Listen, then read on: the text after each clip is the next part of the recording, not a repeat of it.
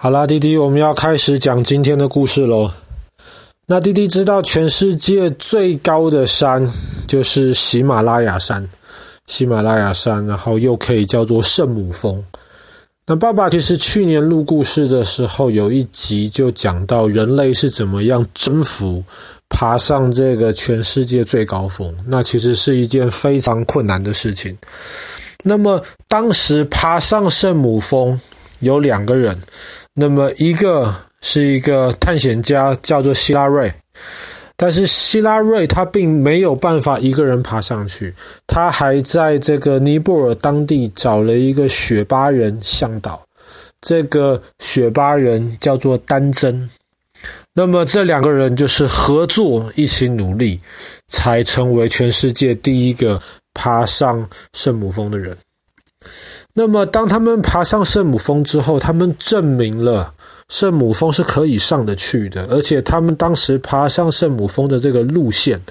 后来就变成全世界很多这种喜欢登山、喜欢挑战这种非常困难的事情的人，他们的梦想。他们就是希望看能不能沿着希拉瑞跟丹真的这个路线也征服圣母峰，或者是有没有可能找到其他的路线更简单或者是更有挑战性的路线，也来征服圣母峰这个地方。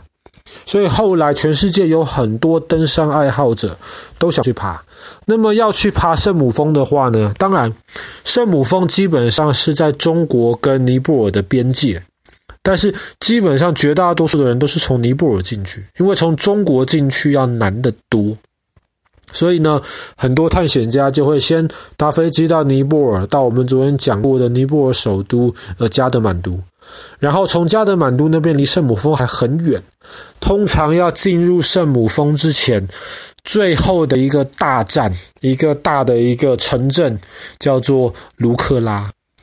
那么以前你如果要去爬圣母峰的话，你要从加德满都，那么把你的这些装备全部都背在身上，你大概要走五天到一个礼拜的山路才可以到卢克拉。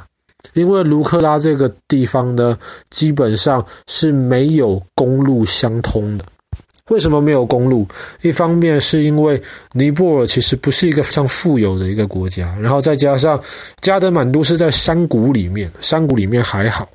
但是卢克拉基本上是圣母峰，可以说是它的入口。那么卢克拉的海拔也很高啊，也是快三千五百公尺左右，所以基本上在那边不太容易把路修进去。那么怎么办呢？绝大多数的探险家他们都不会走那么长的路到卢克拉去，他们希望把精力节省在征服圣母峰的那一段，所以他们会选择搭飞机。卢克拉有一个机场，以前叫做卢克拉机场，但是十几年前的时候，这个机场改名了，叫做丹真希拉瑞机场，就是为了纪念这两个登上圣母峰的这个人。卢克拉有机场，这不是一个什么很神奇的事情，因为全世界很多地方都有机场啊，甚至我们住的这个地方也有机场啊，这个没什么特别的。但是基本上绝大多数的航空爱好者都会把卢克拉机场称为全世界最危险的机场。卢克拉机场有什么特别的呢？第一个高，但是全世界比卢克拉机场还高的机场也有，所以高并不是它最大的问题。第二个问题是因为呢，它不但高，它周围都是一圈更高的山，机场反而是修在一群山中间比较矮的一座，所以卢克拉机场也被称为全世界风景最漂亮的机场。但是你要想想看，一个飞行员飞到卢克拉机场的时候呢，他要找跑道要降落，其实不是一件很容易的事情，因为他的视线常常会周围更高的这些山挡住，所以他得在山中间找到这一个这么小的一个机场，这个是有挑战的。那么这也不是让卢克拉机场变成全世界最危险的机场的原因。第三，它的跑道很短，它的跑道大概只有五百多公尺长，那么比方说那种全呃全世界那种很多大机场，他们的跑道可能都三千多公尺长，甚至有一些在比较高的地方的机场，比方说美洲呃像是玻利维亚这些地方的机场，他们的跑道可能都是四千到五到五千公尺那么长。为什么跑道在高的地方要修那么长呢？是因为高的地方空气里面的氧气比较少，那么你飞机的引擎基本上要启动的时候要燃烧就需要氧气，那么氧气少的时候呢，引擎燃烧就没有那么有效率，所以通常跑道就要设计长一点，让飞机可以让引擎烧得更久，然后让飞机可以得到足够的动力才能够起飞。但是卢克拉的机场这么高，快三千五百公尺，但是机场跑道很短，只有五百公尺，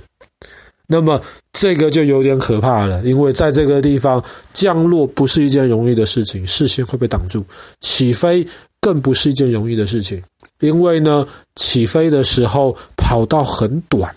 所以你飞机得在很短的时间之内引擎就准备好起飞，所以绝大多数的大飞机是不能够飞卢克拉机场的，能飞到卢克拉机场的飞机种类其实很有限，可是这些都不是让卢克拉机场变成全世界最危险的机场的原因。第四个原因，因为卢克拉机场的跑道是斜的。跑道是斜的是什么意思呢？因为我们知道飞机起飞跟降落的时候要看风向，通常起飞跟降落的时候呢，最好的是逆风的状态，不是顺风，更不是侧风的状态，最理想是逆风。逆风的时候感觉起来好像像我们骑脚踏车逆风比较难骑，但是相对的这个时候机长其实比较容易控制这架这一架飞机。所以卢克拉机场因为风向的关系，它常常起飞跟降落的时候它都是同一个方向，用同一个方向来使用跑道，所以当时在设计这个跑道的时候，他就故意让跑道弄得斜一点。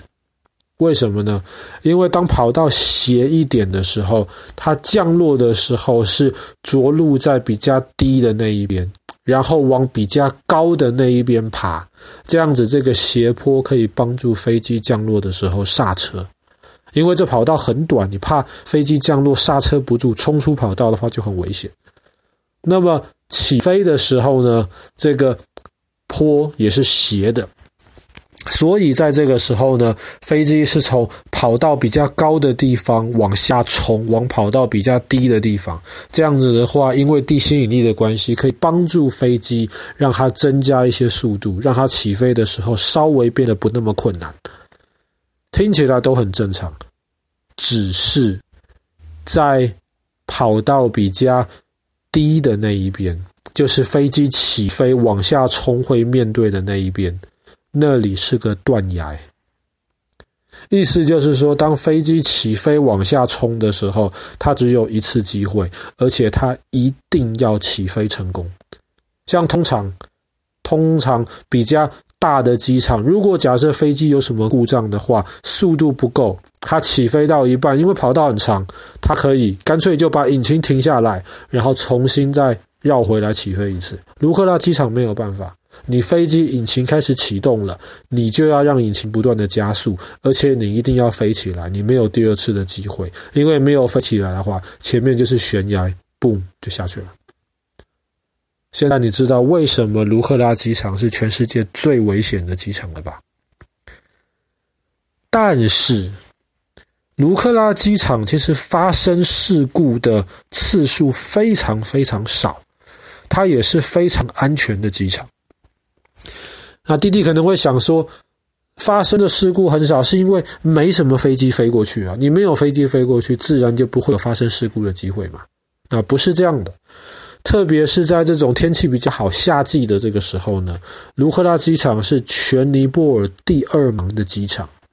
为什么？因为很多人都要赶在天气好的时候试着去爬圣母峰，再加上那又是尼泊尔东边唯一一个比较有规模的机场，所以在那个地方又没有太方便的道路运输，所以基本上运什么东西都要透过飞机送过去，所以卢克拉机场很忙。那么为什么这么忙的机场就这么危险，发生事故的的事件又不多？因为不是每个飞行员都可以飞卢克拉机场。你要飞卢克拉机场之前，你要受过非常非常长时间的训练，你要有经验很丰富，可以在这种很短的跑道上面起飞跟降落。而且除此之外呢，卢克拉机场对于天气非常非常敏感，常常有的时候飞机从加德满都起飞，飞到一半你会发现，诶，飞机怎么又飞回到加德满都去了呢？因为只要飞行员判断卢克拉机场今天不适合降落，那么他宁愿把飞机飞回到加德满都，他也不会冒险在卢克拉机场降落。同样的，如果今天天气变化很大，那么飞行员觉得要起飞有危险的话，他就会宁愿把今天的飞机取消掉，可能等几个小时，可能等几天，不知道，但是飞行员都会在最有把握的情况之下才从卢克拉起飞或降落。